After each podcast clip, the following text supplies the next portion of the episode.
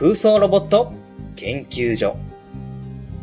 このコーナーは研究対象のお題に対して全国各地に潜伏している研究員から届いた熱い報告メールを紹介していくこの番組のメインコーナーです。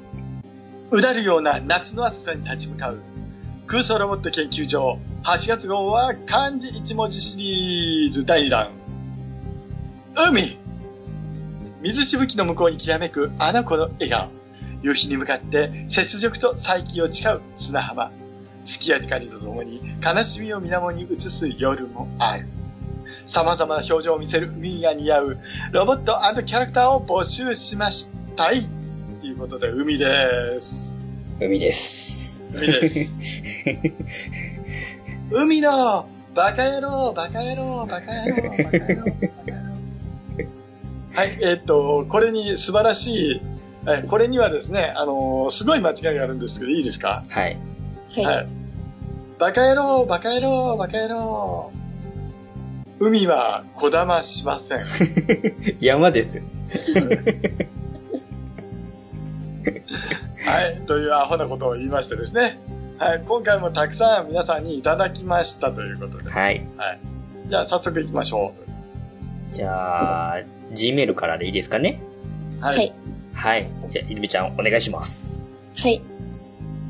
体調の悪い隊長さんからです。はい。ありがとうございます。ありがとうございま。す。おそらぶ研究所の皆様、こんばんは。愛媛県在住の体調の悪い隊長です。海、個人的にかなりの難題。宇宙や空や地上だったら思いつく機体がいくつもあるけれど、海のロボットといえば、の王道を一機。ゲッターロボのゲッター3です。元祖戦車型ロボで、しかもアニメ初の水中特化仕様のロボ。もともとは宇宙、かっこ惑星開発用で、陸、海、空で活活動できるように設計されていた白いゲッターロボ、かっこ第1話で大破を基本に武装させたのが物語の主役機になります。武装はミサイルが2発だけ。必殺技が大雪山おろしという柔道技だけという潔い仕様。本編ではあまり活躍活躍しませんでしたが、当時、水中戦特化したゲッター3は、格好悪いけれど斬新なデザインでした。はい。はい。ありがとうございます。おー、節山おろしでいいんですかね？おさろぼ的には。い、えーっと、はい、あの、泉ジャスティスですから、あの我々は、大雪 おー、節山おろしで。はい、大雪山よ。はい。正しくは、正しくは大雪山おろしなんですけど。はい、でも、でも、大雪山お大ろしで。雪山おろしで。はい。泉ジャスティスのね、大雪があるんで。はい。はい。ね、いいんですよ。はい、全然問題ないですね。はい。はい。ね。はい、あのー我々ね、この、おさろぼでは大人気。はい。そして、1ヶ月に必ず1期来るという月間シリーズ。先 先月に引き続き、はい。ね、みんなドリル好き、戦車好き、わかるけど、っていうのを言ってくれる。はい、ね、あのーみんな大好きですね。はい。はい。ということで。はい、あの、泉ちゃん、このロボット、はい、はいゲッター3ですけども、はい、えーっと、どんなロボ？とりあえず、ドリルがついてて、あ、でも3だから3個ついてます。ドリルさんがついてる。えっとね、惜しい惜しい 惜しい。あの、ドリルが、あの、増えていくのは、あの、ロボットがですね、ロボットが、シリーズが、だんだんだんだんこのゲッターロボっていう仲間が増えていくんですよ。はい。はい。ゲッター1のグループ、ゲッタードラゴンのグループ、ゴーのグループ、シンのグループ、それからあの、カーンのグループ、それから、あの、ホムラブグループっていうのがいろいろいるんですけど、ゲッター、あの、ロボのチームというかね。はい。はい。で、あの、3タイプ、まあ3号機っぽいね、フォームが変わるんですけど、3号機っぽいやつにも、だんだんドリルが増えていくっていうのは、あの、シンゲッターだったかなはい、シンゲッターの、えーっと、シンゲッター3がなんかロボ3つつきってたような気がするんですけどね。なんかそんな気がするんです。どうです？あれどうでしたっけ？シンゲッター。シンゲッター、シンゲッター3ドリルついてましたっけ？あ、シンゲッターじゃないね。あの、シンゲッター2がドリルついてるんですね。はい。はい。でも1個です。ドリル。腕ドリルです。はい。えー、そんな感じですね。はい。どうですか？あの、コロさん、この、ゲッター3。ゲッター3は、うーんと、そうですね。まあ、世代的には、ちょっと僕のよりも、あの、上の世代のアニメなんですよね、ゲッターロボっていうのは。そうですね。うんこれはもう、ダーさん世代、1970年代に少年だったというか、まあ、あの、ちびっ子だった子たちでね。うん。なので、僕個人としては、このゲッターロボっていうのに初めて触れたのは、あのースーパーロボット対戦のゲームではい初めて、えっと、はい多分一番最初に出たのがゲームボーイで出てたので、はい。あの、最初の時はその、ゲッターチームとマジンガーチームとガンダムチームのどれかを選んでゲームスタートみたいな感じだったんですよ。はい。で、僕よくわからずに、ゲッターチームを選んで、えっ、と、やってて、で、その最初に出てた白いゲッターロボっていうそのお便りに出てたのが多分プロトゲッターっていうので、はい。えーちょっと弱めのゲッターロボに乗ってて、えー徐々にこう、機体乗り換えしてっていう感じだったんですけど、その中に必ずこの水中マップみたいなのが出てきて、で、その時は必ずこのゲッター3に変形させて、えーこの、大、え、大、え大節山おろしですか？はい。映れあよ。の繰り出す。大雪山おろしを、えーミサイルでこう、削りつつ、近づいてって、大雪山おろしで、とどめを刺すっていう、この一連のルーチンワークをですね、やってて、やっぱりこの陸海空変形して対応できるっていうこのゲッターロボの汎用性が高くて、そこで一気に僕も、あの、アニメは見てなかったんですけども、えーそっから始まり、えー主題歌を覚え、みたいな感じで、はい。ある意味ちょっと、またちょっとほ、あの、ダーさんとは違った僕はきっかけで、はい。はい。ゲッターロボとは触れることになったんですけれども、そうです。うん。あの、今絶賛やってますけど、甲子園の応援歌で、あの、ゲッターロボのね、テーマとかしますよね。ブラスバートのやつですかね。そう、ブラバンのね。割と歌詞見ると、すごいよね。はい。あの、ゲッタースパーク空高く、あ今だ、合体、ゲッターロボだ、ダッシュダッシュ、ゲッター、あガッツガッツ。ガッツガッツ、ゲッターガッツです。よくわかんないです。意味わかんないですね、これね。あれこれ、3号機って、パイロット途中で変わったのってゲッター3でいいんでしたっけ？そうですね。武蔵、はい武蔵が最初で弁慶がその後でしたっけ？そうですね。声同じ人です。はい。あれ、お鍋被ってたのってどっちでしたっけ？えーっと、どっちですね？武蔵くんの方が、お鍋かぶって、剣道の銅ですよね。はい。はい。で、あの、次に来たのが、あの、キャッチャーマスクと、キャッチャーのあの、プロジェクター。はいはいはいはいはい。ですね。そういう、あの、3号機の、なんか、ちょっとね、あの、いけてない感じの、男臭い感じのパイロットだったんですよね。3号機。あの、そうですね、あの、原作者の方お亡くなりま、なりましたけど、あの、そうですね、書かれてる内容って血生臭いですよね。うん。はい。映画ね。はい。はい。あんまりあの、ゲッターの話すると長くなるので、このぐらいにしましょう。はい。はい。はい。ありがとうございました。はい、ありがとうございました。ありがとうございました。と次が、ファニーバニさんからです。はい。ありがとうごありざいます。がとうございます。ダーさん博士、コロさん、エルちゃん、イズミちゃん、こんばんは。ファニバニです。敗北語っていいですね。やっほーい。敗北の魅力を一言で表すと、機能美。肩のアーマーは一見かっこよさのためのデザインに見えますが、水中を巡航する際にピタパタッと閉じ、蛇腹で水の抵抗を強く受けそうな腕部をカバーするのです。歩行時に足として機能する部分も、スクリューからの水流をコントロールする舵の役割になります。頭は邪魔なので胴体に埋めます。水中での迷彩効果のあるカラーリング。腕はフレキシブルな方が何かと良い。その上でデザイン的にかっこいいんですよ。はあ、マジイケメン。はい。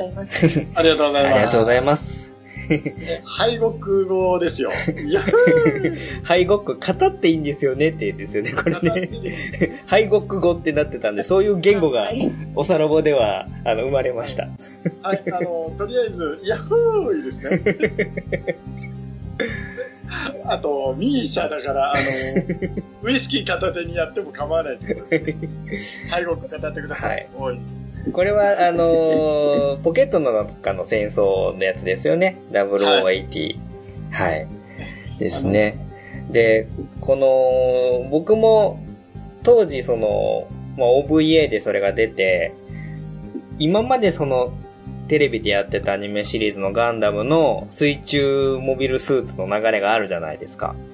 はい。でね、ゴックって言うと本当にずんぐりむっくり茶色で詰めてかみたいな感じの、まあ、あの、今でこそ魅力わかりますけど、当時としては、ちょっとかっこいいっていうのはちょっとなかなか少年心には言いづらいやつだったのが、その後継機のこのハイゴックがめちゃくちゃかっこよくなってて衝撃を受けたっていうこの当時の印象があったんですけど、はい。はい。これって、この0080のロボットデザインって、かなり、あの、まあ、ハイゴックもそうですけど、他のモビルスーツとかもかなりかっこよくて、あの、当時のその、その、後で、ああの、後で追加でやっていく OVA あるあるですけども、同じ時期にこのモビルスーツが流れとしてあるのはちょっとおかしくねみたいなこともありつつ、あの、僕もハイゴック好きだったんで、えー、あの、一番最初の出だしのね、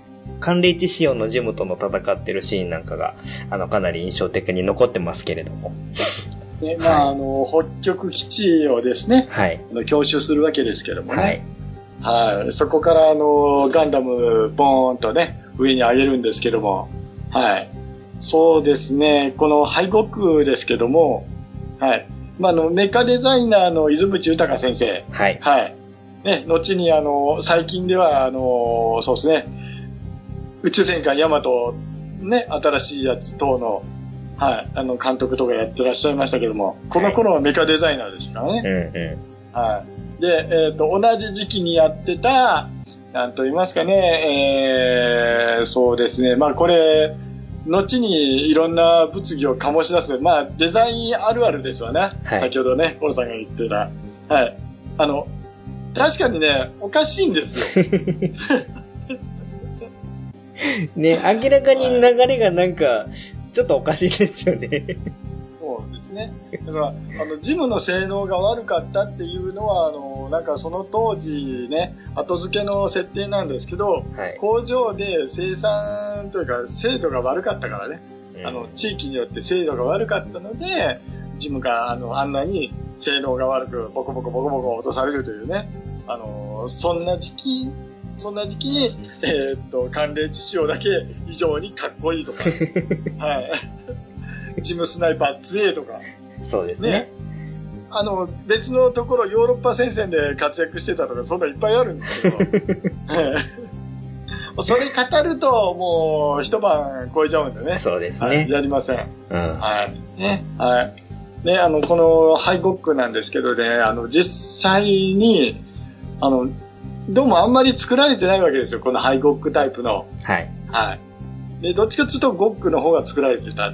海で使うよっていうことで、もうあの本当ね、ザックみたいなゴツゴツしてるわけじゃなくて、流水系というかね、ね、曲線のすごい、あの、多用されたデザインなんですけど、はい。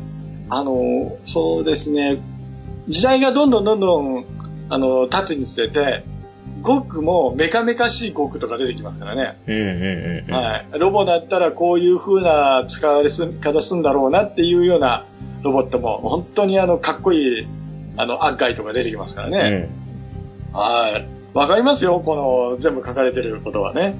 はい。ね、ただし、あの、大破されるわけでもなく、乗り捨てられて、はい、あのね、この人たちは、あの、悲劇を生んでいくと。そうですね。ね、あのそうですね、泉ちゃんにこの、ね、0080をあのプレゼンするんであれば、ロミオとジュリエットです。はい。設定が。はい。ヒロインと、もう一人のね、お兄ちゃん主人公の方なんですけど、ね、悲恋が待ってると。そこを見ていただきたいですね。はい。割とあの、クリスマスの時にこれを見るっていうのがね、あの、一部のガンダムマニアの中では、あの、儀式みたいになってます。はい、ありがとうございました。はい、ありがとうございます。じゃあ続いて、ツイッターの方ですかね。はい。とドリル斉藤さんからです。ありがとうございます。ありがとうございます。お三方お初ございます。8月のお題、海ですが、シューティングゲーム、ストライカーズ1945のステージボス、大和級戦艦キーです。序盤は戦艦ですが、一定数ダメージを与えると、3番手法塔がロボットに変形します。古めかしいシューティングのリノベーションとも言える作品でした。はいはい。ありがとうございます。ありがとうございます。はい。はい、えーっと、ゲームですよ。これはですでね、あのーまあ、僕が得意なジャンルのゲームじゃないんですけど、まあ、シューティングゲームで、えっ、と、まあ、シューティングゲーム横集縦集あるんですけれども、これは縦集なんで、縦方向に、えー進んでいくタイプのシューティングゲームで、縦方向なんで上から見下ろした感じの、えーステージ構成になってるんですけれども、まあ、はい。このストライカーズ1 1945なんですけれども、うんとね、ちょっと特徴としては、あー主人公たちが乗る、まあ要はプレイヤー機体が、実際に、あのー第二次世界大戦とかでも使われたようなレシプロ機の、まあ、要はプロペラがついてるような戦闘機が、一応、あの、主人公側が操作する機体になっていて、で、えーそれに対して敵側が、うんと、パッと見はこう戦車とか戦艦とか戦闘機とかなんですけれども、まあ、あのーその時代にはなかったようなテクノロジーが使われているっていう設定があって、で、戦ってダメージを与えていくと、まあ、ロボットに変形したりとか、ちょっとあのオーバーテクノロジーな兵器に変形したりとかっていうような、ちょっとなんかね、あのまあ、ここにもメッセージもあるんですけども、古めかしいシューティングをあえてその古さを残しつつ、ちょっとリノベーションっていうことで、ちょっとオーバーテクノロジーの SF 要素も入れてるような、あの、シューティングゲームになっていまして、で、まあ、確かこの一面のステージが、えーっと、まあ、海のシーンで、そこにでっかい戦艦、まあ、大和級戦艦キーっていう、まあ、実際の戦艦をモチーフにした、でっかい戦艦がボスとして出てきて、で、それを、まあ、一個ずつ破壊していくと、最終的にその3番の手法のところがガパッと開いて、それが浮上して、えー人型ロボットに変形して、えーそれでラストの対決みたいな、あの一面のボスの対決っていう感じでやるっていうステージ構成になってたと思うんですけれども、はい。はい。あえーっと、の半分以上わかります。まあまああの、要はだからちょっと何語を喋ってるんだっていう感じで、僕とね、あの、泉ちゃん聞いた感、聞いてる感があるんですけど、はいどうですか、あの、はい。まあじゃあ、ダーさんに、あのーピンポイントでいくとすれば、えーはいこれ主人公が6人、あの、パイロットがいるんですけど、はい。えー6人中5人が女性です。はい。で、まあ、国籍いろいろなんですけれども、はい。まあ、そのリーダー的なお姉様がですね、えーおっぱいすごく大きいです。別に興味ないです あね。れ？で、えーあと、えっ、と、残り1人男性がいるんですけれども、はい。えーこのゲームがこの、要は難易度がいろいろあって、いろいろこう得点とか重ねていくと、最終的にあなたはどれぐらいのレベルですっていう評価をしてくれて、で、それによって、ご褒美画像みたいなのが出てくるんですけども。はい。で、それまあお姉さん方5人と男のおっさん、お兄さん1人なんですけど、まあ、はい。高評価がいくにつれて、えー、要は徐々に薄着になっていくと。はい。で、えっ、と、女、お姉さん方は最終的に水着姿になったりするんですけど、えーなぜか、おあの、その、暑苦しい男の人も、ふんどし一丁の姿で出てくるっていう、えーはご褒美なのかどうなのかよくわからない、まあ、システムみたいなのがありましてですね。はい。はいはいはい。まあ、博士的には、えー、そういった方が、まだ食いつくのかなというか、一応ちょっと小ネタ挟んでみましたけど。いやいやいやいやいやあの基本、シューティングゲームっていうのは、ダンさんなかなか苦手なものがありましてですね。はい。はい。泉さん、シューティングゲームとかどうですか？シューティングゲームって、あの、サッカーするやつですか？うん多分そうだと思う。まあ、あの、あれですよ。あの、サッカーボール蹴っ飛ばして誰かにぶつけたらシューティングゲームになると思います。ああ、やってみたいです。やってみはい、たいですやってみ。たい。わかりました。はい。ね、はい、えっ、と、サッカーボールぶつけて、えっ、と、ぶつけるシューティングゲーム、とりあえず皆さん、あの、ちょっと教えてください。はいはい。はい、ありがとうございました。ありがとうございましたありが。とうございます。と、みたらし団子虫さんからです。ありがとうございます。漢字一文字シリーズ、海、もう誰もカプールと呼ばないカプル。水陸両用の丸いやつ、ソシエトの名コンビですっかり女の子が乗るものとイメージついイメージついた。ビルドダイバーズでも、モモカプルとして丸さを伸ばしている。水中でも、水上船と遜色なく、と高速移動できる。ターン A、ガンダムを栄光してもなお余るパワーを持ち、腹部にメガ粒子砲を持つが、ソシエは使わなかった。かっこ知らない？陸では手をプラプラさせて走る姿が愛らしく、坂道ではよく転がる。少女と海とカプル、もはやガンダムでは黄金比と言うべきか。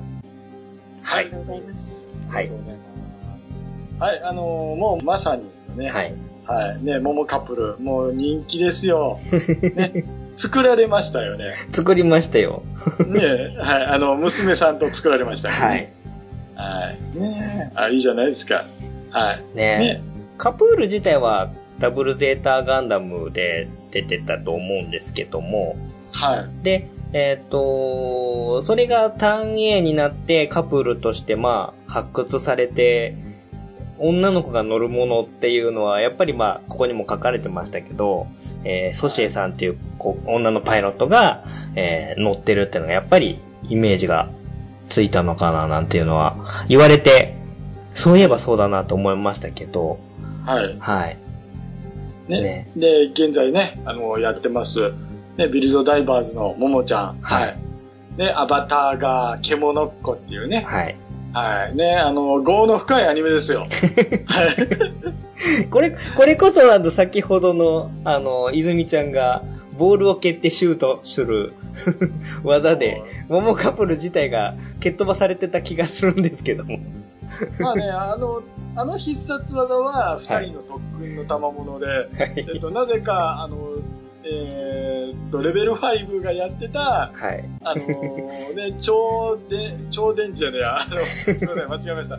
超次元サッカーの流れがここに出てきて、そうですね主人公の男の子の機体が、あのなんつうんですかね、膝から V のビームが出て、それを切って、相手にぶつけて、やっつけるっていうね。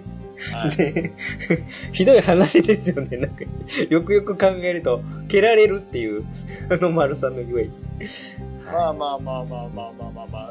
まあ、それを突っ込んでいくと、ものすごく、あの、変なね、性癖というか、あの、癖を植え付けるっていう、なっちまうんで、そこは突っ込みませんけどね。はい。はい。あとなんまか、あれですよね、このカップル自体は、えーガンダムハンマーみたいなのを振り回してましたっけ？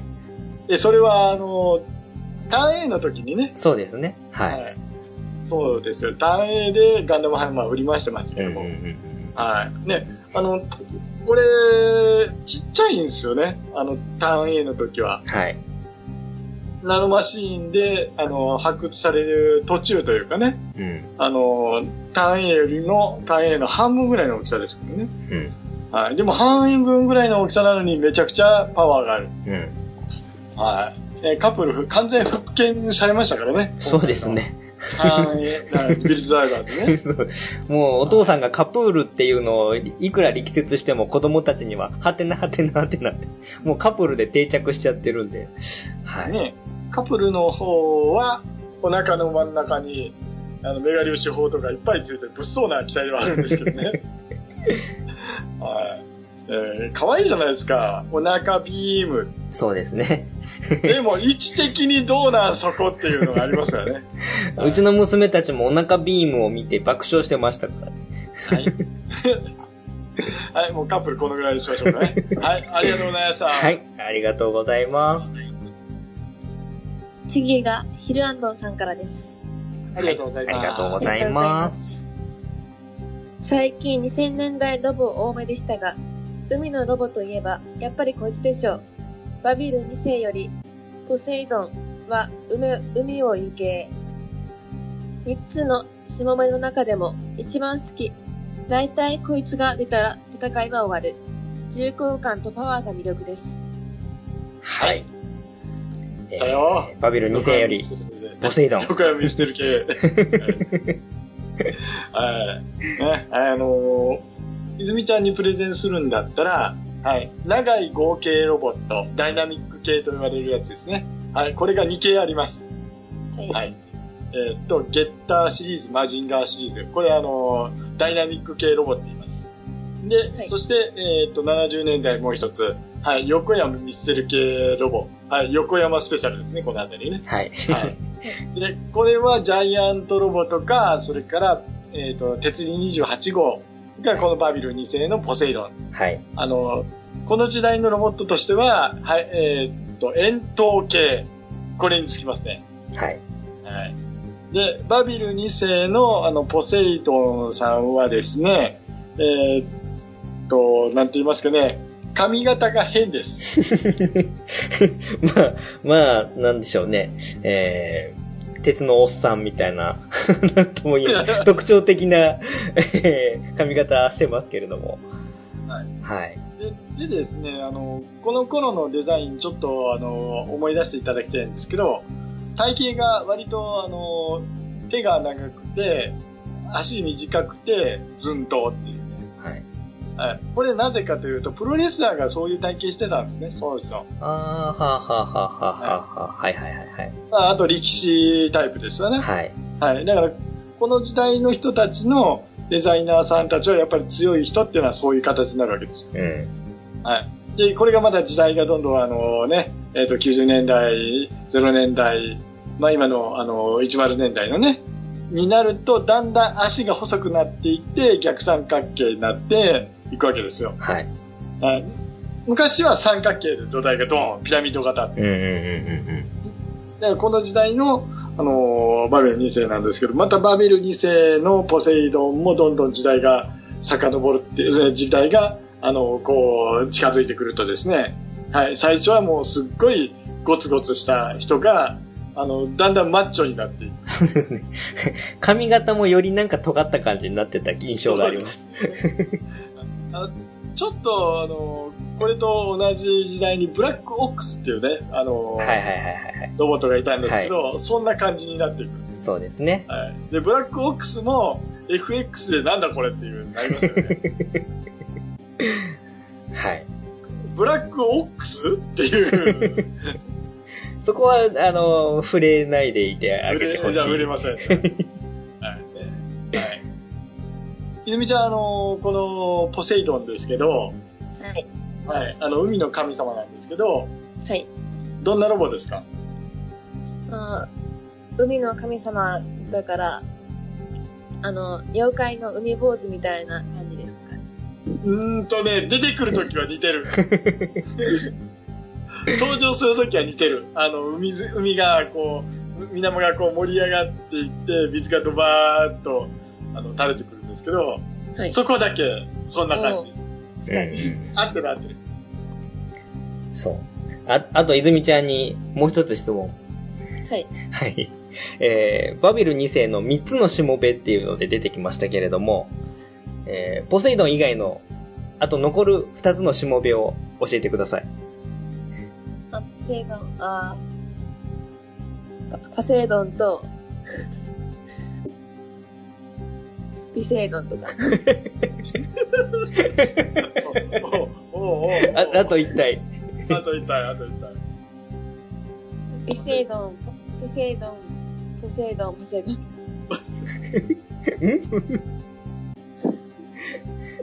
はい。えっ、と、もうこれ以上追求するな。とりあえず、ビセイドンはいい声なんですかね。そうだと思いますね。はい、ありがとうございまありがとうございます。本当にありがとうございます。す。はい。はい、ひろんな様ありがとうございました。はい。ありがとうございます。はい。えーはい。まあ、今回ね、あの、漢字一文字シリーズ海でしたけども、はい。はい。ね、あのー皆さん、あのーすごいね、あの、王道を走ってきますよね。はい。はい。あの、今回、水着ネタが来なかったのが、一応水着会の側面も持たせようとしたこの海だったんですけども、今回意外と皆様、ロボで直球勝負してくれたので、はい。それ鋼で、成分多かったですね。そうですね。それで良かったのかどうかのはちょっと判断しづらいところではあるんですけども、いや、いいんですよ、いいんですよ。だから、その漢字をボーンと出して、皆さんからね、リアクションで来るわけじゃないですか。ありがたいじゃないですか。ありがたいです。ありがたいでございます。ちなみに、はい、ポロさん、あの、海、はいロ。ボ、はい、何ですか？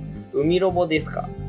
海ロボとか、と海といえば、ロボ作品で海といえロボ作品で海といえば、はいうんと前回はね、あの、お題つぶしでは、レイアースの話をしたんですけれども、ば。はい。はい。まあ、正統派に海のロボットっていうと、僕もやっぱりその、敗北とかですね、えっ、と、ズゴック E とか、その辺がすごい、えー、印象にはなるんですけども、あえて言うとすれば、うんあの、ガンダイバーですかね。お、おーおー出てますね、ガンダイバー。ガンダイバー。ねはい。あ今、現行のね。はいね、あの、ビルドダイバーのマスターはガンダイバー突っ込んだらダメっていうやつ。はい。はい。ねはいえー僕はあの番組、いつ神様出てくるのかなと思ってますけどね。はい。ねはい。まあ、あの番組のね、全部、えーと、全作品というか夏のスペシャルでは、ガンプラ7体を生贄にして召喚するという高コスト機体ですからね。はい。はい。でそんなのを実装してるプログラムすごくないですか？まあですね。はい。ダーさんは今回海ですけども、はい、あのーあれからですね、ちょっと、まあ、機会がありまして、タイムボカンシリーズなんですけど、はい。はい。あの、ヤッターワはい。わかります？はい。わかりまン。す。ヤッターワン、あの形で海走っていくんですよ。あの、水面をこう、シュワーっていく感じそうそうそうそうそれは驚くほどに強いんだってなるよね。で、あのーそう、ヤッターマンなんですけど、割とあのードローンズ様、あの、際どい衣装を着られて、あの、目のとこ隠されてるんですが、あの、水着会あるんですよ。水着会。水着、はいそれは、あのー普通の普段の衣装とはまた違う普段の衣装の愛ちゃんもちゃんと、あの、水着着てる。はいあの、これあれですよ、あの、ヤッターマン2000の方ですからね。ああ、はいはいちゃんとあるんですよ。はい。はい。はい。びっくりしましたわ。たまたま見てたら、あれこれ水着会じゃんってまあ、その時はドクロストンなかったんですけどね。はい。はい。うん。はい、そんな感じですけども。はい。ね、はい。泉ちゃん感想をどうぞ。あの、海と海の回ですけど。なんか水陸両用のものとか多かったので、ちょっと、割と性能がいいなと思いました。えっと、ちょっと待って、えっと、水陸用のものがあって、割と性能がいいなと思いました。はい。うん欲しいです。うんはい、欲しいです、欲しい。はい、はいわかりました。はい。後で聞きます。はい。コロナは、あ、僕ですか？はい、あの、ね、海の回ですけど。はい。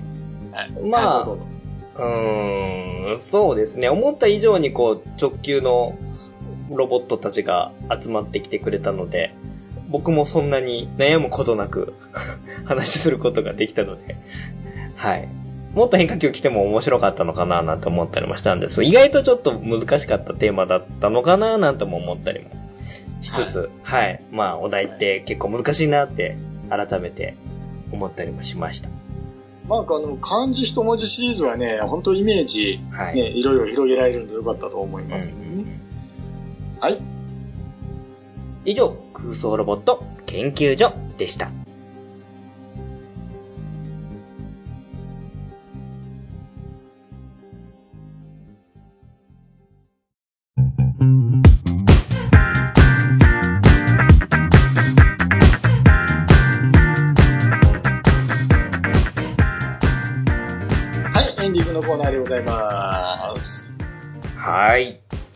ね、漢字一文字シリーズ、お題難しいっていうところでまとまったんですけども。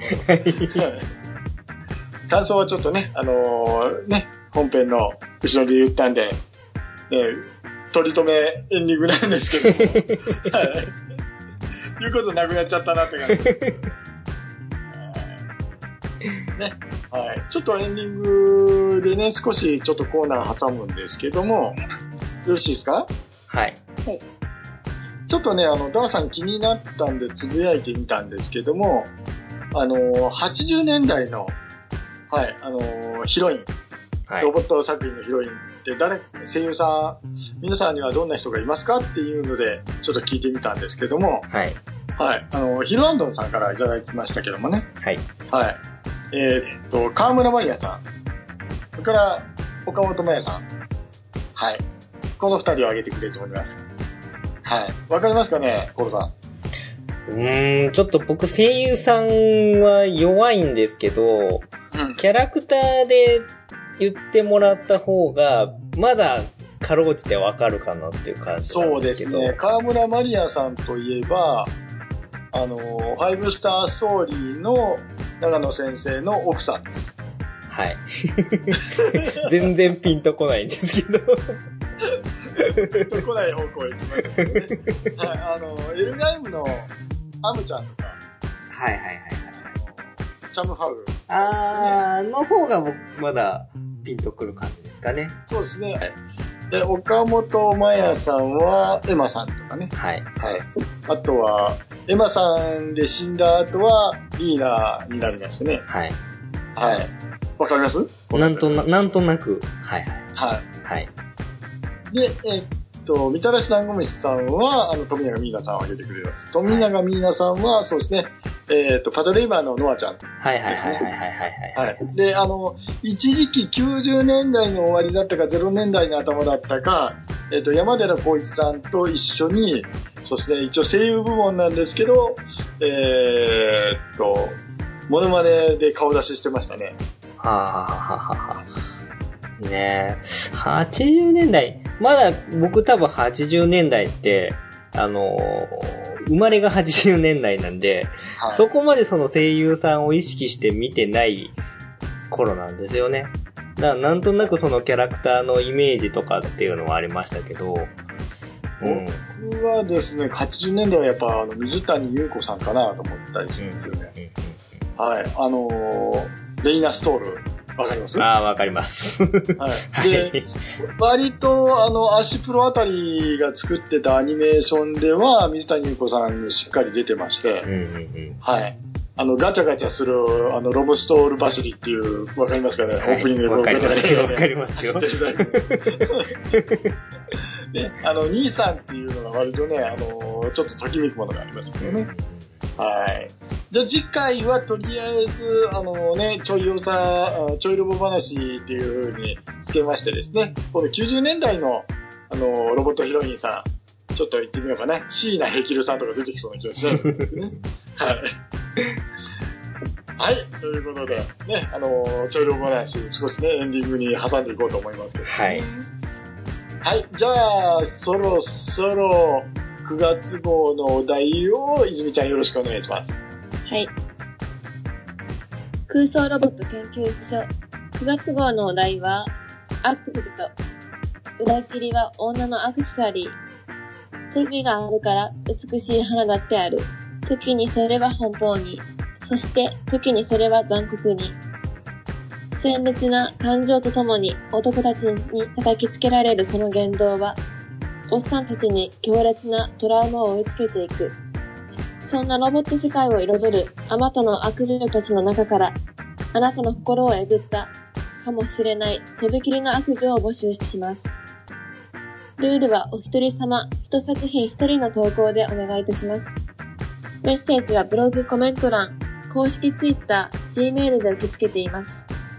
Gmail は、おさろぼ話、osa robobamasi.gmail.com。ツイッターは、ハッシュタグ、おさろぼ話をつけてツイートしてください。締め切りは9月12日、水曜日です。皆様からの投稿をお待ちしています。土地狂ってお友達にでもなりに来たのかい？あは。はい。かわいいね。悪女になれないね、君はね。あの、はいコロさんも残酷ですよ。いや、だって、博士が、ちょっと、打ち合わせの時に、煽るようなことを言ったんで。人のせいにするのは良くないと思いますいやいやいやいや、だって、ね。読むのが困るような感じがいいかな、みたいなことをポロッと言ってたんで、えーあの、最後に一つセリフを加え加えてみましたけれども。はい。だって、あの、今後は、あの、そういうのが来るから、頑張ってね。ゆみちゃん。はい。ということで、悪女ですけども、はい。まあ、悪女といえば、はい。いろ、いろんな、まあ、あのー悪女というか、なんと言いますか、問題をはらんでいる女性、まあ、こんなことを言うとね、あの、えー今のご時世、ちょっといろいろ叩かれたりしがちなのかもしれないんですけども、あの、物語の中で割とこの、悪女っていう立ち位置っていうのは、ある一定数はいないと、ちょっと物語つまんないかななんて思ったりもするとこもあるんで、まあ、今回はね、あのー、泉ちゃんもちょっと悪女やってみたいみたいな話をね、あの、以前ちらっとこう、つぶやいてたので、まあそれを強制的に拾って、ある意味泉ちゃん希望枠ということで無理やりに今回ちょっとね、えー、漢字一文字シリーズからは離れて、えー取り上げてみようかなということで、やらせていただいてるんですけれども、はい。つうことは、次回は僕たちが悪女プレゼンするっていう スタイルでいいんですそね。れプレゼンっていうことになるんですかなると思いますね。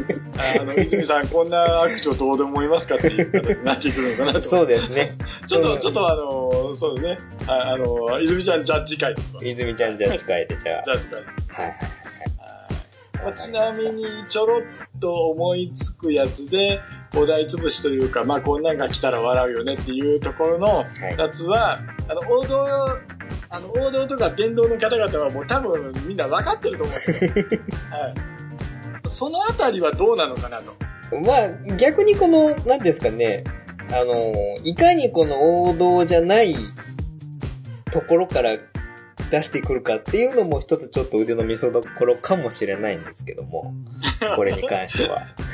あえて王道で行くかっていうのもありですけど、で、最近我々のあの番組で、あえて外してこいとか、そういうところを言っちゃうのは、あまり俺ら良くないと思う。そうなんですか？でも、でもそれを見越して、あの、ねなんていうかな、ミサイル撃ってくる、ね、冠サーカスみたいなね。はい。あの、そんな変なヒルヒル飛んでくるのが俺は好き。うん。